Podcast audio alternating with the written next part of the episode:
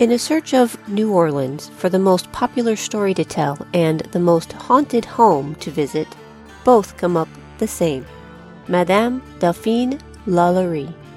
The doctor and Mrs. Lalaurie were well known in the upper social circles, and Madame Delphine was fond of hosting gatherings of all kind. Her reputation in society would speak to her charm and sweet disposition. She and her husband would throw lavish parties several nights a week, but behind closed doors, they kept a brutal secret. Or, so you've been told. Welcome. My name is Elizabeth Bougeret, and I'm that person that, when studying the many facets of history, likes to peek behind the curtain, investigate the hidden passages, drop into the rabbit hole, or dare to walk in the shadows because we all know that's where the good stories can be found. Take a listen then to discover what dark or peculiar pieces of American history can be found this week from my bag of bones.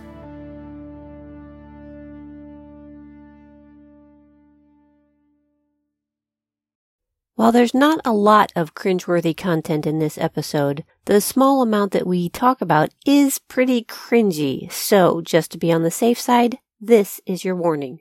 Proceed with caution and a strong stomach. If you're visiting New Orleans and choose to take a ghost tour, which I highly recommend, keep in mind that the stories you hear are meant to give you a great story, and the tour guides promise to be some of the very best storytellers found anywhere. These spooky ghost walks are meant to be pure entertainment. It gives you a glimpse into historical topics, and if you're really interested, you can always go home and look into it more. And while I hope you find the Bag of Bones podcast entertaining, I tend to steer more toward the historically accurate first, sensationalism a distant second. I really love for the stories of history to be allowed to speak for themselves, and most times, the actual truth of history is strange enough and needs no additional fluff. So this is what you'd most likely hear if you were going on a tour. Ladies and gentlemen, here behind me is 1140 Royal Street, the infamous and touted to be the most haunted building in the city of New Orleans. This would be the home of Dr. L. Louis Nicholas Lalaurie and his wife Delphine McCarty Lopez Blanc Lalaurie. Yep, she was married three times, this one, and two of her husbands died under mysterious circumstances. While in front of neighbors and family, they were the Kardashians of the 1830s. But things aren't always what they seem. Because on April 10th, 1834, right in the middle of a lavish party, the house goes up in flames. But how do the Lalauries handle the situation? They just move the party outside. The slaves brought out hors d'oeuvres on gleaming silver trays and continued to serve the guests. The wine barrels were rolled out into the street. Even the musicians were ordered not to run, but to set up and continue to play. Some accounts don't describe such a calm scene from the homeowners. They tell of a bossy madame ordering everyone to remove the valuables.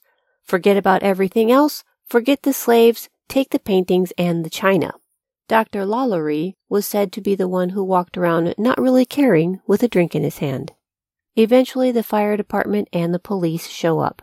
Here is where the timeline gets a little wonky, but that's okay because we're still in story mode so it doesn't really have to make sense. Apparently, the firemen found a slave woman in her 70s chained to the stove in the kitchen who claims to have started the fire because she couldn't take the abuse any longer.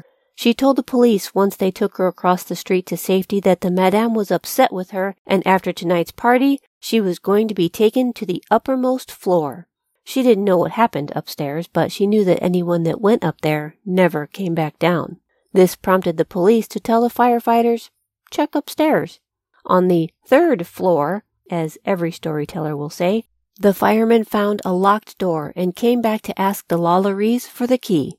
The owners of the house refused to help, and Dr. Lalaurie basically told them that they should mind their own business and leave their upper level alone, which is basically true. Their curiosity piqued, they decided to break down the door. The New Orleans Bee would report in their paper on the 11th, quote, seven slaves more or less horribly mutilated, suspended by the neck, with their limbs apparently stretched and torn from one extremity to the other, They were starved to the point of their empty stomachs touched their spine, and when ample food and water was placed before them, they died from their body rejecting the food they'd so long gone without.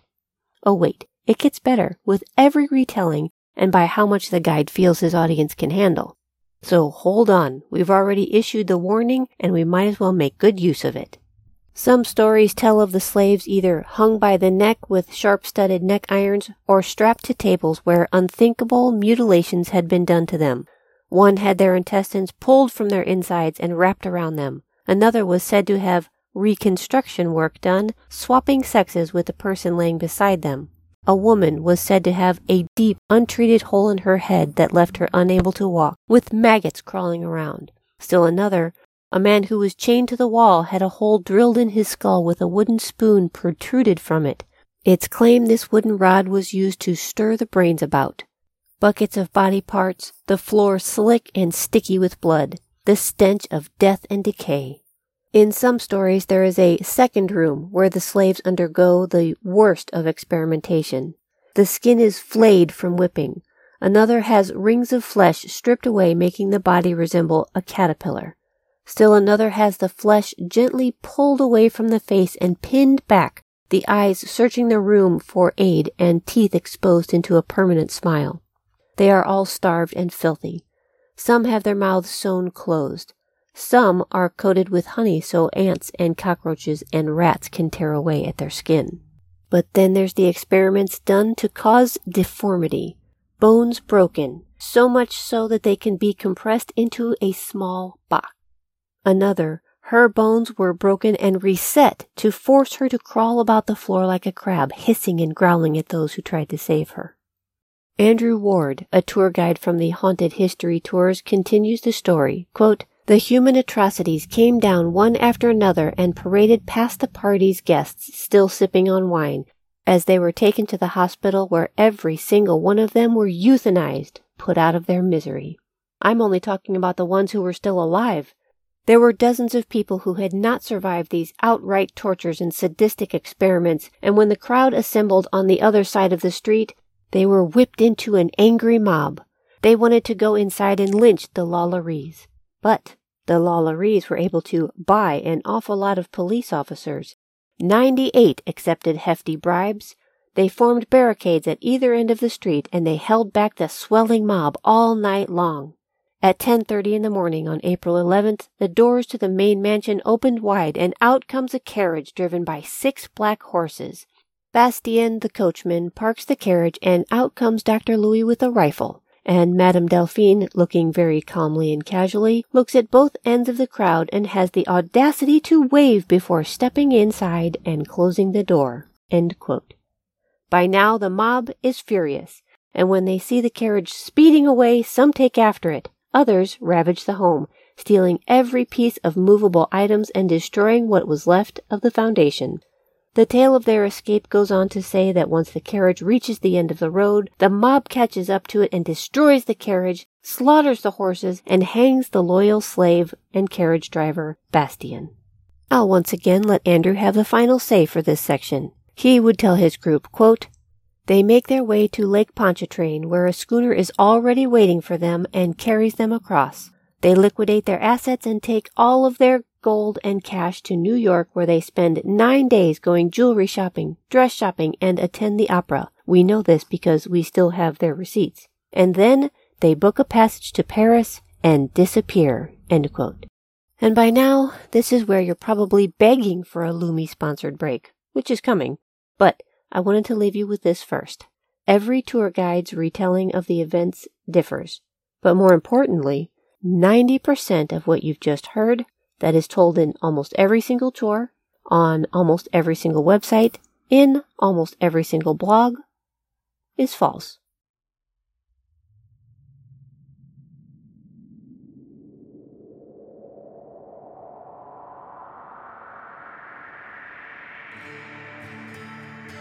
As a mother of grown daughters, and with me traveling alone across the country, personal safety is always on my mind. I am always aware of my surroundings. I always let my people know where and when I'm going places. But to add that extra level of safety, I am never unprotected. Thanks to Damsel in Defense, I have several options for my personal safety, and can I just say, they are super cute. But don't think that just because they have bling that they won't do some damage to allow you to get to safety. And Damsel in Defense has thought of everything DNA grab, GPS alerts, and easy to carry and access should the need ever arise. For your safety and all the women in your sphere, I beg you to check out these amazing products at www.mydamselpro.net forward slash bones. That's www.mydamselpro.net forward slash bones.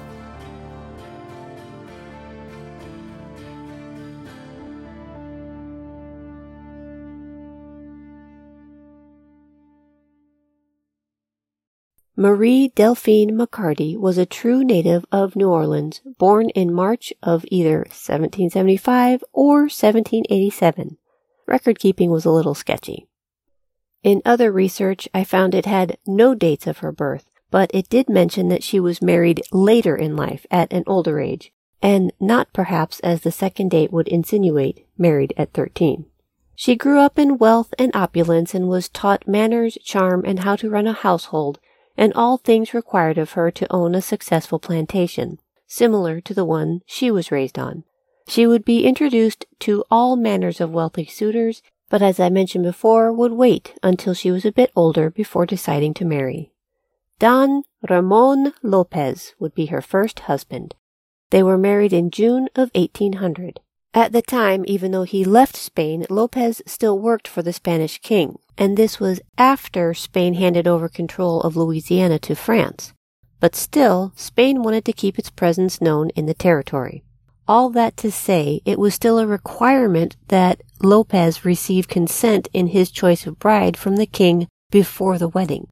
Lopez did not do this for whatever reason, and was stripped of his office and ordered to return to Spain at once. He pleaded to be allowed to stay, but instead was exiled to San Sebastian in 1801. In 1803, the United States purchased Louisiana, and Lopez was pardoned by the Spanish government and allowed to live once again in New Orleans. On a voyage either to or from, the very pregnant Delphine would accompany Lopez, but he died. Whenever and however things happened are not really explained, but the short version is she became a widow and a new mother in the span of a day or two. She returned to New Orleans with her daughter she nicknamed Borquita to be with her family. In 1808, Delphine married husband number two, Jean Blanc. He had his hands in many things, but is probably best remembered for his part in the Battle of New Orleans. He was integral to the plan of Jean Lafitte in surprising the British upon their attack. Delphine likes the rule breakers. Side note, if you're curious about more on the Battle of New Orleans, I talk about Jean Lafitte's part and his ghost in episode 2 of this season, Ghosts of New Orleans. A portion of the book called Old New Orleans, written by Arthur Clisby, states that Blanc was the man to see about items referred to as, quote, black ivory and, quote, goods upon which custom duties were not collected. Some may have called it privateering, but others definitely referred to his skills as pirateering. The Blancs had four children, three girls and a boy. In 1818, we lose track of Jean Blanc. There is no more documentation on whether he dies or sneaks away, but Delphine is set in terms of finances. She is well documented with taking over his affairs and estate. On January 12, 1828, Delphine would marry for the third and final time to Louis Lalaurie, M.D., who had moved to the States only three years prior. Lalaurie was trained as a dentist, but as was common in the 1800s, titles and specialties were loosely regulated. It was quite common for doctors who studied in one area experiment, or completely switch to another. The doctor showed an interest in assisting those with spinal deformities and would place an advertisement announcing as such. This is how the two would meet, according to letters. One of Delphine's daughters was considered a hunchback. A son was born to the couple, his first, her sixth. Side note, their son, Jean-Louis Lalaurie, was born on August 13, 1827. The St. Louis Cathedral marriage and baptismal records show that the couple did not marry until five months later, on January 12, 1828. In a contract enacted on the day of their wedding, Delphine specified that she would retain control over her personal property, real estate, and slaves, together worth $67,000. Lalaurie brought only $2,000 to the marriage, and even that was tied up in his late mother's estate. They would purchase the mansion at 1140 Royal in 1832. The beautiful two-story Creole-style mansion had only been a year old when the Lalauries moved in and made it their own. It wasn't long before the local papers were talking about her lavishly decorated rooms, exquisite art, and gorgeous furniture. She would be the queen of the French Quarter. A couple of other little interesting things that are worth mentioning before you are up to date. Dr. Lalaurie never opened a public practice that could be discovered, but notes of correspondence and receipts were found that he accepted various medical appointments, so it's assumed he worked and accepted patients at his home. And also, there are no portraits that survived of Louise Lalaurie, Madame Lalaurie, or of their home. The first time the public sees an image of Madame since the event doesn't happen until 1997 when a painting of her is commissioned.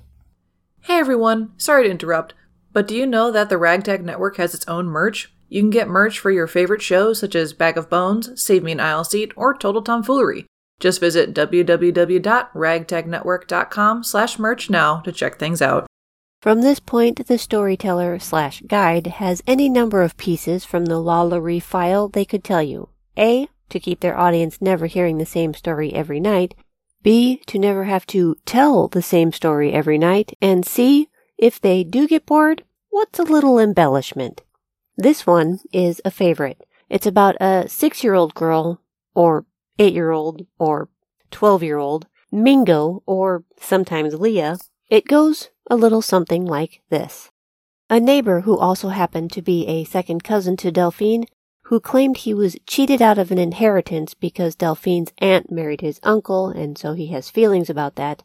He claims he saw his cousin chasing a girl with a bullwhip through the house as the child ran in fear. They ended up on the roof and the child fell to her death. Madame Delphine loomed over the edge with the bullwhip still in her hand. She looked down at the broken body laying still and broken on the ground below. The bitter cousins locked eyes and she knew her secret was out. Her cousin at once reported Madame to the authorities, and a lawyer was sent to her residence to gently remind her of the Code Noir law restrictions of how to handle their slaves, but was so, quote, enchanted and starry eyed by Madame that he forgot why he was even there. Side note, the Code Noir laws should be an episode of their own, but for those of you who don't know, the Code Noir is a set of rules that reminded slave owners just how far they were allowed to go in reprimanding their slaves. Having slaves in the first place is reprehensible, granted, but at a time when it was commonplace, these laws that were created in France and adopted in Louisiana, particularly when it was controlled by France, explain what the conduct was expected from both slave and master. Like, all slaves were to be instructed as Catholics and not Protestants, Three more slaves were not allowed to congregate, especially if from different masters. Or the state of the newborn, if free or slave, was determined by the mother. If she was a slave, so was the child, and likewise if she was a free person. But in their own way and blindness, they like to believe that these laws were in place for the safety of the slaves, like not allowing the slaves to trade or sell any commodity, especially not sugar, for then all parties involved would be fined. For more of an example that applies to this story, Article 42 states, quote, The masters may also, when they believe that their slaves so deserve, chain them and have them beaten with rods or straps. They shall be forbidden, however, from torturing them or mutilating any limb at risk of having the slaves confiscated and having extraordinary charges brought against them. Chasing a child with a whip and forcing her off the edge of the roof would most definitely qualify as breaking the Code Noir. But, as the story goes, the young lawyer that came to the house was so charmed by the madam that he found nothing amiss. The slaves, in the meantime, carried the child to the backyard and either buried her in the well or dug a shallow grave for her. The neighbor slash cousin pressed further for a trial, and the story goes that Madame Delphine Lalaurie was taken to court and found guilty of cruelty. The judge fined her a paltry $300 and ordered nine slaves to be, quote, forfeited according to the law, But by some family connection, she was able to repurchase these same nine slaves, but then had to keep them out of sight for, quote, she could not let them be seen in a neighborhood where they were known. It is assumed that the seven slaves pulled from the fire are the same slaves that had been locked away and tortured in the attic. The only parts about this story that are true is that the neighbor was her second cousin, and there is a record of Madame Delphine paying the famous lawyer John Grymes the sum of $300 for legal fees for, quote, my fee for defending the prosecution of the state against her in the criminal court, But it is not explained further. And then Code Noir. That was a very real thing. The rest, not at all. Another favorite story from the Lalaurie file. Some books and blogs go so far as to call her a well-known sadist, and others give her the more modern title of serial killer but one of the lesser told stories would be Madame Delphine was an abusive mother. According to British journalist Harriet Martineau, who we will discuss later, would write, quote, It appears that she beat her daughters often as they attempted in her absence to convey food to her miserable victims. She always knew of such attempts by means of the sleek coachman who was her spy. It was necessary to have a spy to preserve her life from the vengeance of her household, so she pampered this obsequious Negro and at length owed her escape to him.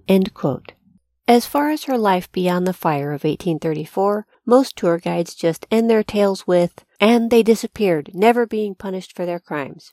Okay, so that part is true. They were never tried or held accountable for the cruelty of their slaves. Some will offer up that Madame Lalaurie died in France in about 1840 after being gored by a wild boar during a hunt. False. Others say it was Dr. Lalaurie who was killed on a boar hunt. Also false. Some stories will tell you that Madame Lalaurie died in 1842 and is buried in the St. Louis Cemetery number 1.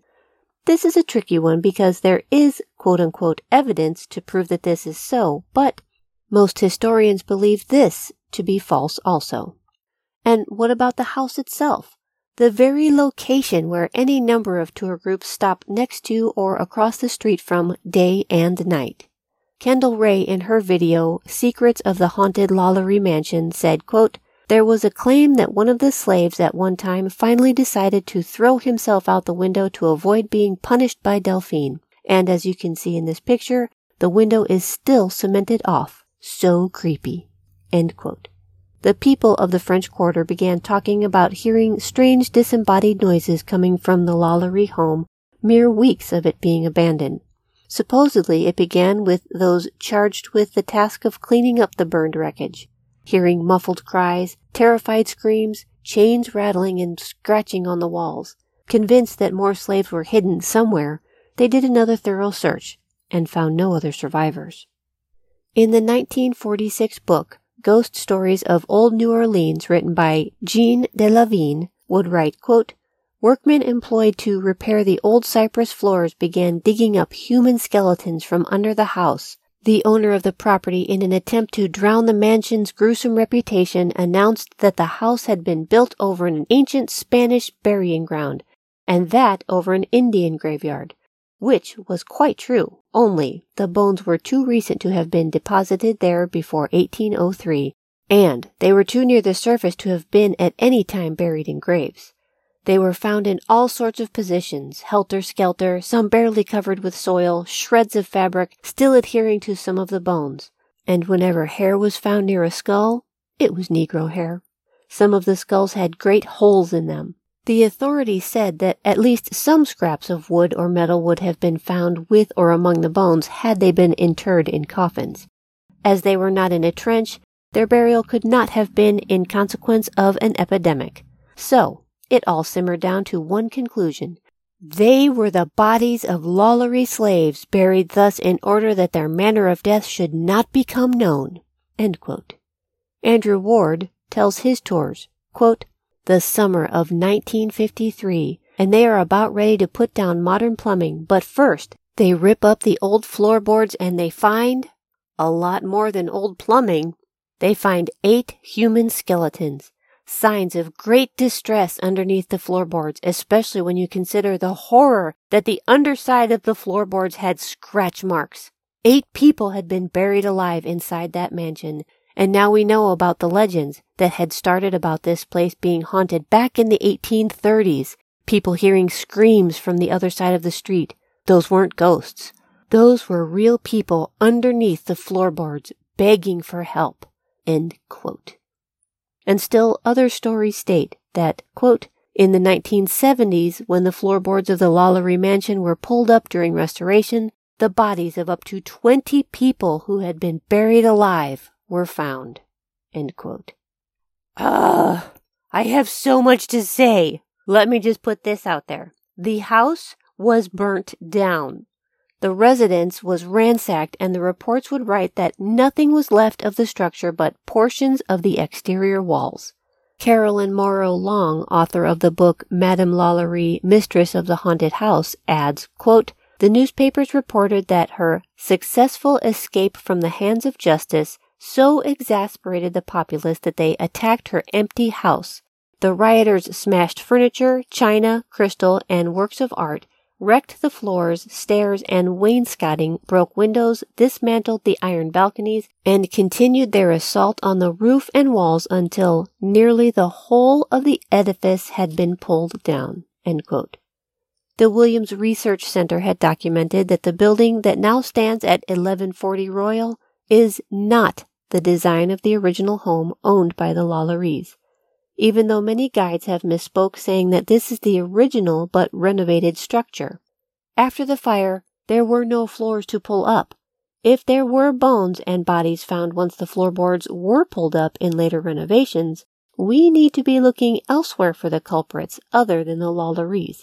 Just saying. And to ease your mind, even in the 1970s when the rumors resurfaced about bodies under the floorboards, there was no printed reports articles, or any kind of documentation on this matter. And who could pass up writing an article about that? The original design was a two story reflecting the design styles of the 1830s, and the current three story building was built in the popular style of the 1840s and 1850s. So, too, there was no third story window a slave could have jumped from. In addition, as part of the cleanup and to dispel rumors, the firefighters also dug up much of the property and reported that no bodies were found. The building was burnt to the ground. Nothing left. No, quote, rooms that slaves were kept in, no slave child's grave that fell from the roof, no secret torture chamber that was used for medical experiments where headless ghosts would be walking around holding their own heads, burned to the ground. Hello everyone, it's time for a Bag of Bones sponsor break, and this one highlights Lume deodorant. But today, we are not talking about their amazing deodorant products. If you didn't know already, Lume also creates body wash. Makes sense, right? And you'll be happy to know that the same care that goes into the deodorant carries over to the body wash line as well. Lume's acidified body wash is clinically proven to work three times better than ordinary soap. Lumi has a low pH, making it perfect for sensitive skin, and it eliminates odor in all the places, promoting healthier, softer skin. If you haven't already tried the body wash, consider using the Bag of Bones link in the show notes to give it a try. It has a money back guarantee and free shipping with any order of $25 or more. Plus, you help support an awesome podcast. Hint, hint. If you know you stink or you take showers regularly, this product is for you. Give it a try today. Click the link in the show notes. Printed in the New Orleans Bee, April 12th of 1834, less than 12 hours from the discovery of the abused slaves, they publish, quote, The slaves were the property of the demon in shape of a woman whom we mentioned in the beginning of this article. They had been confined by her for several months in the situation from which they had thus been rescued and had merely been kept in existence to prolong their suffering and to make them taste all that the most refined cruelty could inflict. Welcome back. Buckle up, cause now I'm on a roll. First of all, how did Madame Delphine become the obvious choice for these heinous crimes, even if they were true? I'm not saying that women are not capable of some really terrible things. We have episodes in the Bag of Bones library already to show that. But before her marriage to Lalaurie, there have never been any accounts of cruelty about her. She is remembered as kind and charming. Stanley Arthur, president of the Board of Curators at Louisiana State Museum, would comment, quote, I have always thought that Madame Lalaurie was the first victim of yellow journalism. His views would show up in print in the Times Picayune in 1941. Quote, there is nothing in the record to indicate that she was the type of woman pictured by them. One must remember that there was much social jealousy in the days and that Madame Lalaurie occupied an enviable position socially. She was considered a celebrity of the time. And if she was doing stupid stuff on the regular, they would have put it in print, just like they did after the fire. Normally, this isn't the kind of behavior that just pops up in a person overnight. She had a strong will and went after the things she wanted. She took care of her very large family and handled their affairs. But no mention of beating her children or treating their slaves with such a heavy hand. She was raised on a plantation and was around slaves all the time there would have been plenty of opportunity for a cruel character to have shown itself. And no, I know some of the stories out there claim that her mother and father were killed from a slave uprising, but that was not true. Midian Von Thorn, for example, who is a tour guide for the Haunted History Tours, shares, erroneously, to his guests, quote, This is a woman who came from money, married into money. She obviously saw the slaves as well beneath her, but you have to understand, this poor girl witnessed her father being decapitated by a slave during the slave riot in Santo Domingo. This scarred her mentally from a very young age, and she never got over it. Yeah, it didn't happen. Kendall Ray offered some additional insight into the psyche of why Madame Lalaurie might be guilty of the crimes laid at her feet. Quote, There's an idea that she was trying to solve a past crime. Right before the fire happened, her mother was actually killed on a different property that they owned. So some people actually believe that she was interrogating these slaves to try and get information out of them to try to somehow possibly solve who killed her mother. Great motive, great story, but also didn't happen. I'm not trying to claim her total innocence. I'm not saying that she was a saint. Not saying that she wasn't a spoiled brat. She was. She was definitely narcissistic, but that doesn't mean she was wielding the scalpel. From my research into her character, I don't think she would have wanted to get dirty, and being the lady that she was, she probably wouldn't have been able to handle the smell of the room. Were the slaves treated poorly? Yes. Were there signs of torture? Yes. But there was no proof that cruel medical experiments such as sex changes and piles of body parts existed. The slaves that were rescued from the garret were brought out on stretchers and laid under the arches of the portico of the Cabildo, which is like their city hall. They were placed in full view, and thousands of spectators strolled by to witness their suffering. They were malnourished, and they had been whipped. The wounds from their ankles, wrists, and necks betrayed the heavy iron bands holding them hostage. One woman did have an open wound on her head. They were chained and had heavy neck braces that were used, but they did not have spikes and their bones were not broken. It doesn't make things acceptable, but in many a slave owner's home, slaves were treated much the same way. Again, not justifying behavior, just detailing history.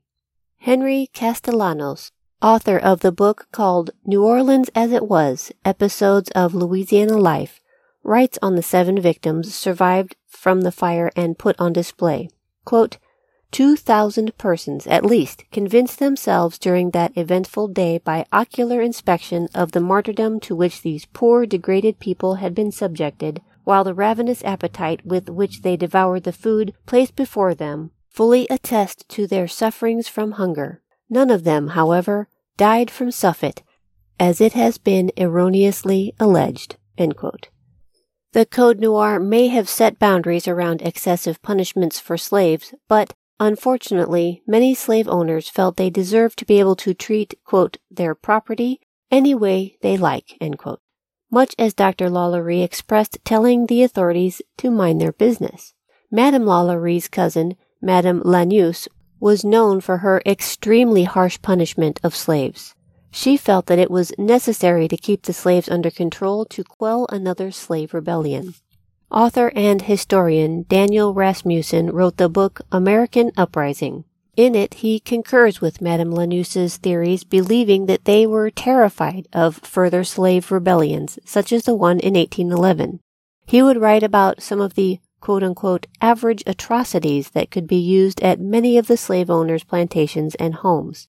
Quote, they would tie your hands to four stakes, then whip you with a cat o' nine tails, and that would leave you bleeding and barely able to move. They also had iron masks to put around your head so that you couldn't eat. They had collars with spikes facing inward so the slaves couldn't sleep without getting spikes stuck in their neck. Those were common forms of punishment in Louisiana during this period. They believed that without the threat of tremendous violence, slaves wouldn't stay slaves. From the book Mad Madame Lalaurie, the authors would write, quote, while other women perpetrated the same kind of abuse, particularly out on the plantations, Madame Lalaurie was the one who got caught. Which was the issue? Do what you want, just keep your dirty laundry in the backyard. Lalaurie was vilified, made an example of, or I could be thinking too much on it and she was just a great beginning of any number of exaggerations to keep a story fresh and alive. And then Carolyn Morrow Long's examination from her book, Madame Lalaurie, wrote of her discovery that records paint a damning picture. She has worked out that Delphine owned at least 54 men, women, and children in her lifetime and held an inventory of 30 slaves at the time of the fire. In total, Long found funeral records of 20 of Delphine's slaves, but an additional 19 were unaccounted for after the fire. Quote, at a time when slaves were property and record keeping was meticulous, this is unusual and has sinister implications. And from the authors Love and Shannon, they write, quote, the fact that the number of people killed by the Lalauries, if any, is unknown. This is not to say that the Lalauries did not commit murder at any point, but there is no solid documentation to prove that. Surely, if Madame had a history of strange deaths in her home, accidental or otherwise, court documents would have reflected this, and the newspapers would have jumped all over it following the 1834 incident. Hey everyone, it's Elizabeth Bougeret with Bag of Bones. I just need to interrupt this episode for just a quick second to make a sincere request. I've discovered that the best way to help a podcast to grow is firstly by word of mouth. If you are enjoying the Bag of Bones content, be sure to tell your friends about it. And then secondly is through our reviews. Same concept. You're telling others how much you enjoy listening to the podcast, but you're reaching people that you don't even know. And with every new rating and review, the podcast platforms will then share Bag of Bones with other possible listeners. So again, if you enjoy Bag of Bones content, please share your views with others by leaving a five star rating and review that will entice others to give us a try. Thank you so much to those who have already done this, and thank you to those who are about to. Okay, okay, my time is up. Back to the show. Thank you! Which brings me to my second point. Why hasn't blame landed squarely at the feet of, I don't know, the doctor? We don't know this guy. He just came over from France with his freshly minted license to use a scalpel. He was trained as a dentist, but suddenly he's a spinal expert? I mean, he didn't really have a day job. On April 12th, following the fire, the French consul Armand Sillard submitted an account to the French Minister of Foreign Affairs. He detailed his account of viewing the slaves that were rescued from the Lalaurie home on the night of the fire. He described their, quote, legs torn from the chains, and bodies streaked with blood from head to foot from whiplashes and sharp instruments. It's even possible that Dr. Lalaurie, who had a documented history of physical abuse, committed the atrocities on his own. Dr. Lalaurie's nonchalant answer to a would-be rescuer of, basically, mind the business at hand seemed to indicate that he knew what was happening behind locked doors and was trying to divert attention away from them. It's possible that Louis Lalaurie was trying to hide his abuse of power over people considered his property. He's young, he's defiant, he lives in the shadow of his beautiful, well-known, highly respected, and wealthy wife. He knew he was breaking the laws of Code Noir. Getting caught could have serious backlash to his business and his precarious reputation. It's also documented that Dr. Louis Lalaurie abused his wife. A man who would raise his fists to his wife might not flinch at blurring the lines of property over harm. In noting with written records of slaves, it also showed that out of the 20 deaths in total, 12 died in the short period between 1831 and 1833, only after her marriage and after they moved into the mansion on Royal. An article written by Natasha Sheldon confirms that her rumors of cruelty only began after her third marriage. She writes about a former sea captain turned business manager for a French baron and local busybody, Jean Boze, who was happy to pass along the latest gossip from the Lalaurie household. Boze would send this gossip to his employer in France. Quote, Madame Blanque has married a young French doctor. They do not have a happy household. They fight, they separate, and they return to each other, which would make one believe that some day they will abandon each other completely. In 1832, in fact, Delphine petitioned the court for a separation, testifying that Lalaurie's treatment had, quote, rendered their living together insupportable, quote, and that, quote, in the presence of many witnesses, he beat and wounded her in the most outrageous and cruel manner. She asked the judge to authorize her to live separately from her husband in the home she now occupies with her family. Apparently, he had already been residing elsewhere because the summons of the request had to be delivered to his address in Plaquemines Parish. Many stories and rumors claim that Dr. Lalaurie was murdered. This has also been debunked because he was very much present on the night of the fire. He would be remembered not only for his refusal to give authorities the keys to the garret, but would be documented as saying in more than a little insulting tone, quote, there are persons who would do much better by remaining at home than visiting others to dictate them laws in the quality of officious friends. Lalaurie stated before a notary that his medical practice required spending most of his time in other counties, thus accounting for much of his absence. Dr. Lalaurie was known to keep meticulous journals. He had a very scientific eye and would write about the weather daily. And while these journals didn't really show much of his personality, or maybe they did, none were found after his arrival to Louisiana. They might have gone up in flames, but I can't help but think that there was a journal somewhere, and I can only imagine what light it would shine on the missing pieces of this story. What if the doctor was the guilty party? What if Madame was the wealthy southern wife that let her husband tend to all the ugly things? Would she have even known? Would she have even cared, being around slavery her whole life? I imagine she was used to seeing slaves come and go. Perhaps she didn't want to be embarrassed by her less than perfect choice of husbands, thinking, who could possibly find out? The authors Love and Shannon quote, We believe Madame Delphine McCarty Lopez Blanque Lalaurie was not a serial killer, a sexual sadist, or a perpetrator of bizarre medical experiments. She was a willful, spoiled, beautiful Creole socialite whose temper led her down the path of infamy. Exactly how great a role she played in the torture and neglect of the slaves in her household will never be known. If she had truly not known that what was being done to her slaves was wrong, she would not have tried to hide the fact by discouraging would-be rescuers from going into the attic. Maybe she knew that what was happening was wrong, or at least illegal, but she just did not care. And then there is the slight possibility that Madame Lalaurie was completely oblivious to the whole situation. Her disobedient slave problems were taken care of by her husband. She was already absent when the abused slaves were brought forth to the public. She knew that they were being punished. Everyone punished their slaves. Why the big fuss? This would account for Madame wanting to return to New Orleans, not realizing the gravity of her husband's sins. Her son Paulin from her second husband believes she was innocent. In the letter he writes from France to his brother-in-law in the States, quote, I truly believe that my mother never had a true idea concerning what the cause of her departure from New Orleans was, since she is thinking of returning to that country again.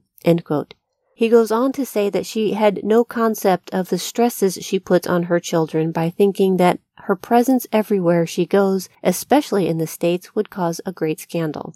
Quote, I bemoan, as we almost bemoan, the fate that awaits us if ever again my mother sets foot in that place where her conduct elicited general disapproval. She has caused us to shed many tears, and where she goes we prepare ourselves for bad news owing to her presence. On the ship in which Dr. and Mrs. Lalaurie would make their escape to France, they were seen by the American poet William Cullen Bryant. He made a note in his journal about seeing the scandalous couple, the headlines already announcing her guilt, he would refer to her as, quote, the one to have committed such horrible cruelties upon her slaves, but would also note, perhaps a bit more tenderly, quote, she seemed much affected by the reserve which the other travelers treated her and was frequently seen in tears, She was not used to being treated and accused of such things. She was Creole royalty after all. Was she responsible? Was she an accessory? Was she aware? The scene at the Musée Conti Historical Wax Museum shows Madame dressed in a pink and white dress from the 1830s. This tableau, created and unchanged since the museum's opening, would have you believe that when her husband is away, she relies on her trusted slave, Bastien, to do the whipping. It portrays Madame Delphine holding a candle, observing while Bastien lashes two slaves who are emaciated and chained.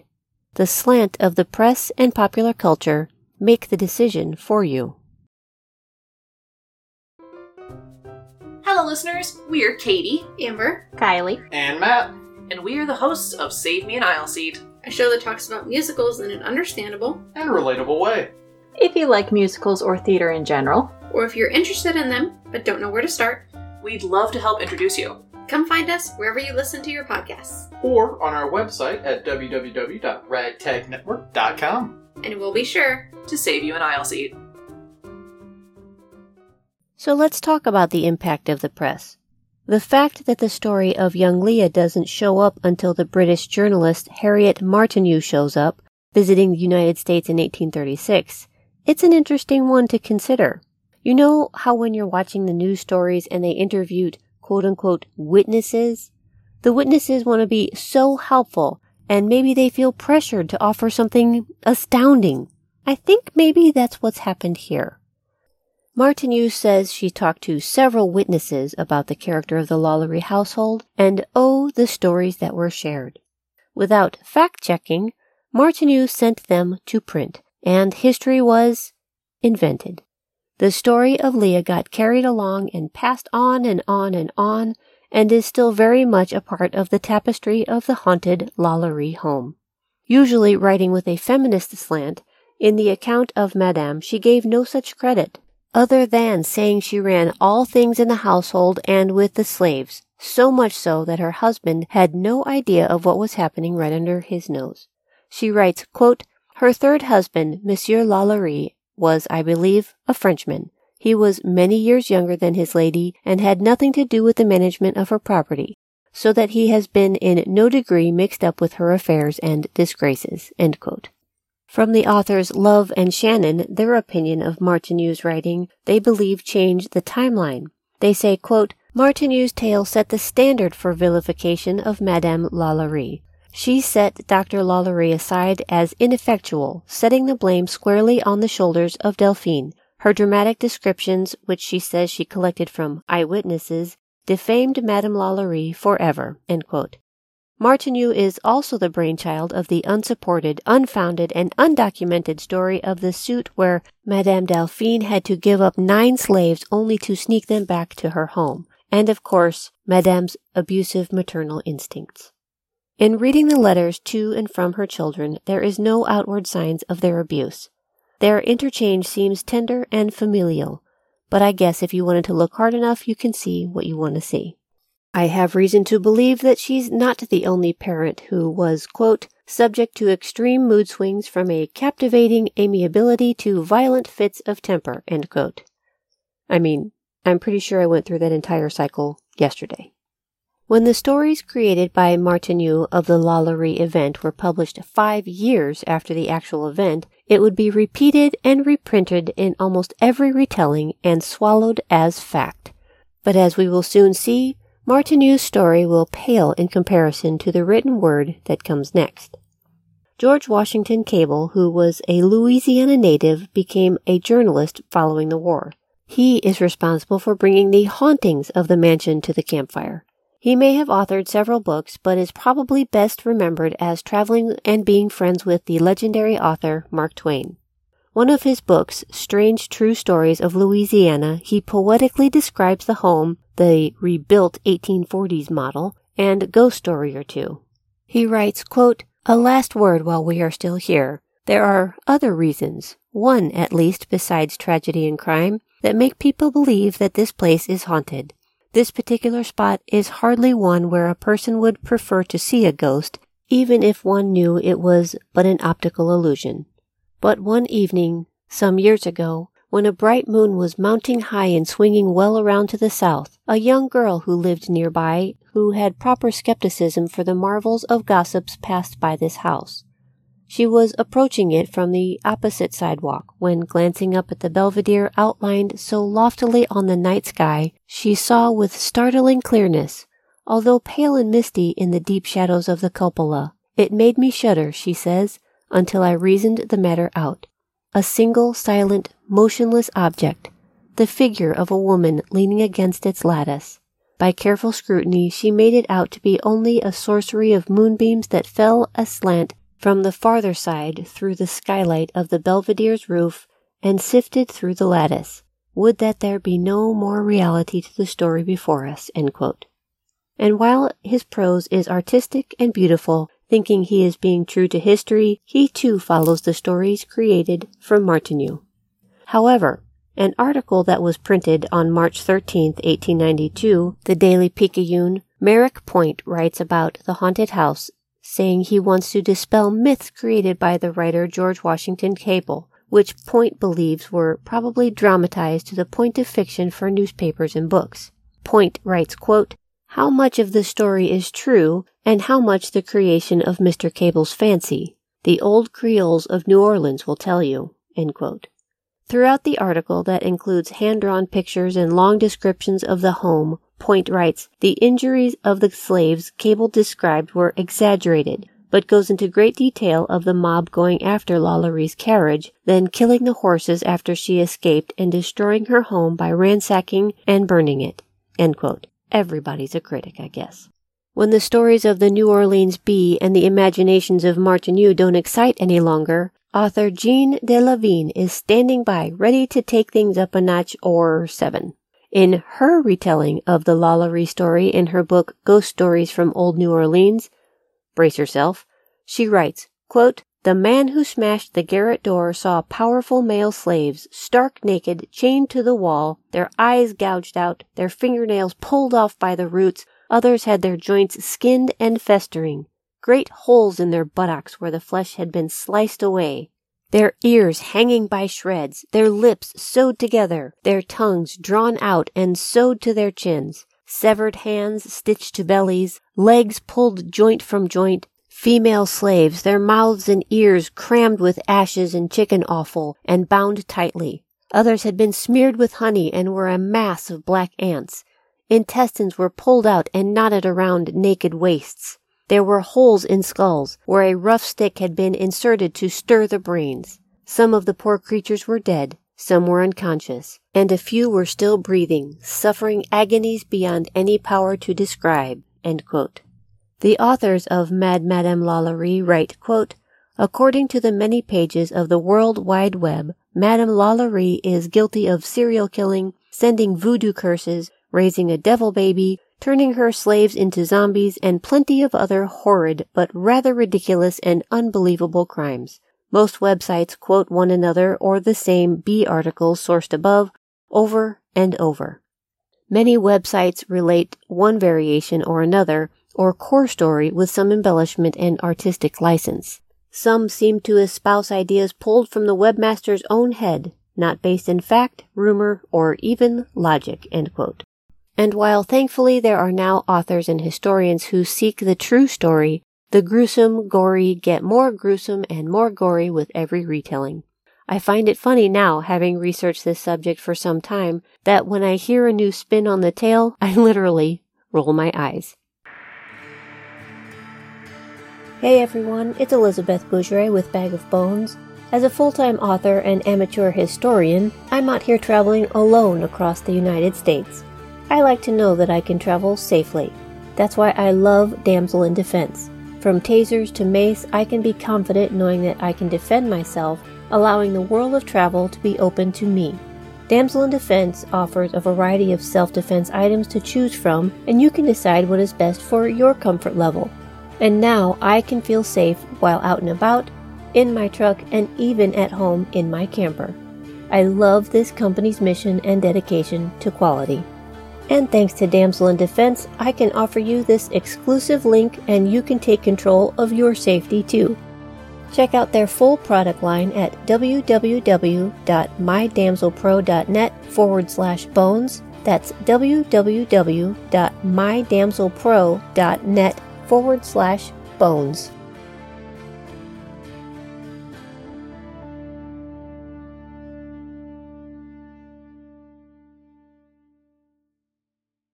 Martineau would have us believe that the departure of the Lalauries from their burning home was calm, cool, and arrogant, unfeeling even as she sipped a glass of wine, leaving her children and possessions behind under the well thought out escape plan administered by Bastien, her steadfast slave, while an unruly mob raced after them on foot.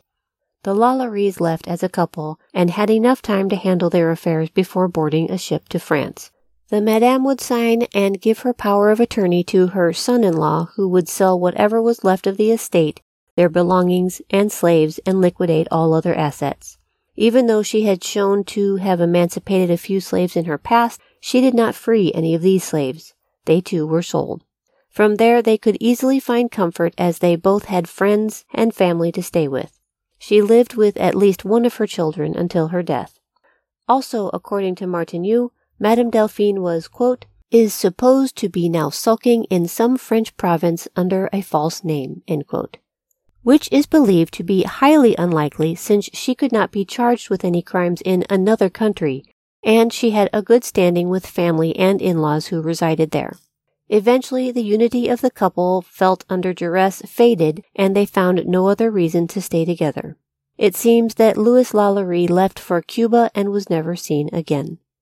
The son in law in charge of Delphine's finances would hand over the reins to another son in law who felt that it was okay for him to spend the money for personal use.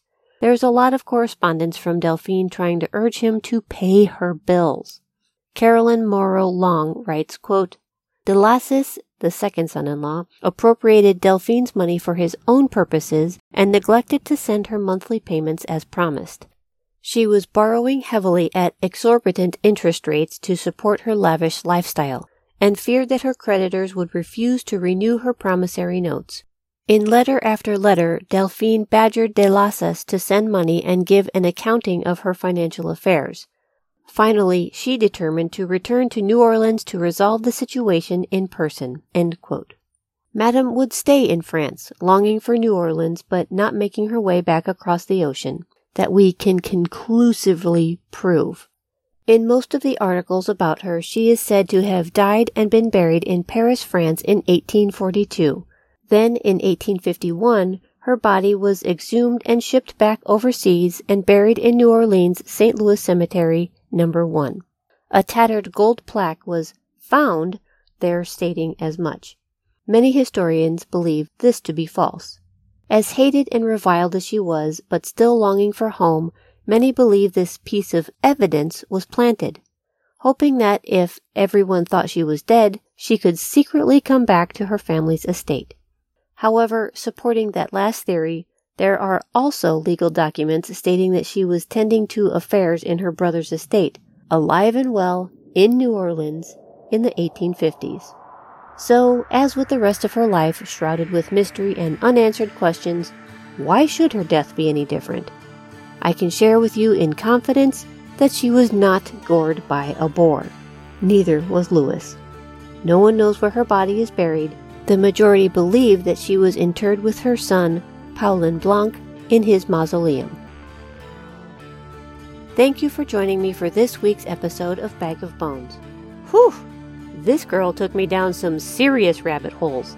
And I have listener Amber Simon to thank for suggesting Madame Lalaurie for this week's topic. You may know Amber from the Ragtag Network's sister podcast, Save Me an Aisle Seat, where they talk about and break down musicals. It's so fun listening to their banter and learning about theater facts and musicals that I might never have heard of. If you haven't already, give them a listen. But in the meantime, Thank you again, Amber, for your awesome suggestion for my show. We have one listener request left, and I can't wait for you to hear it. I'm Elizabeth Bougeret. Until next week, then.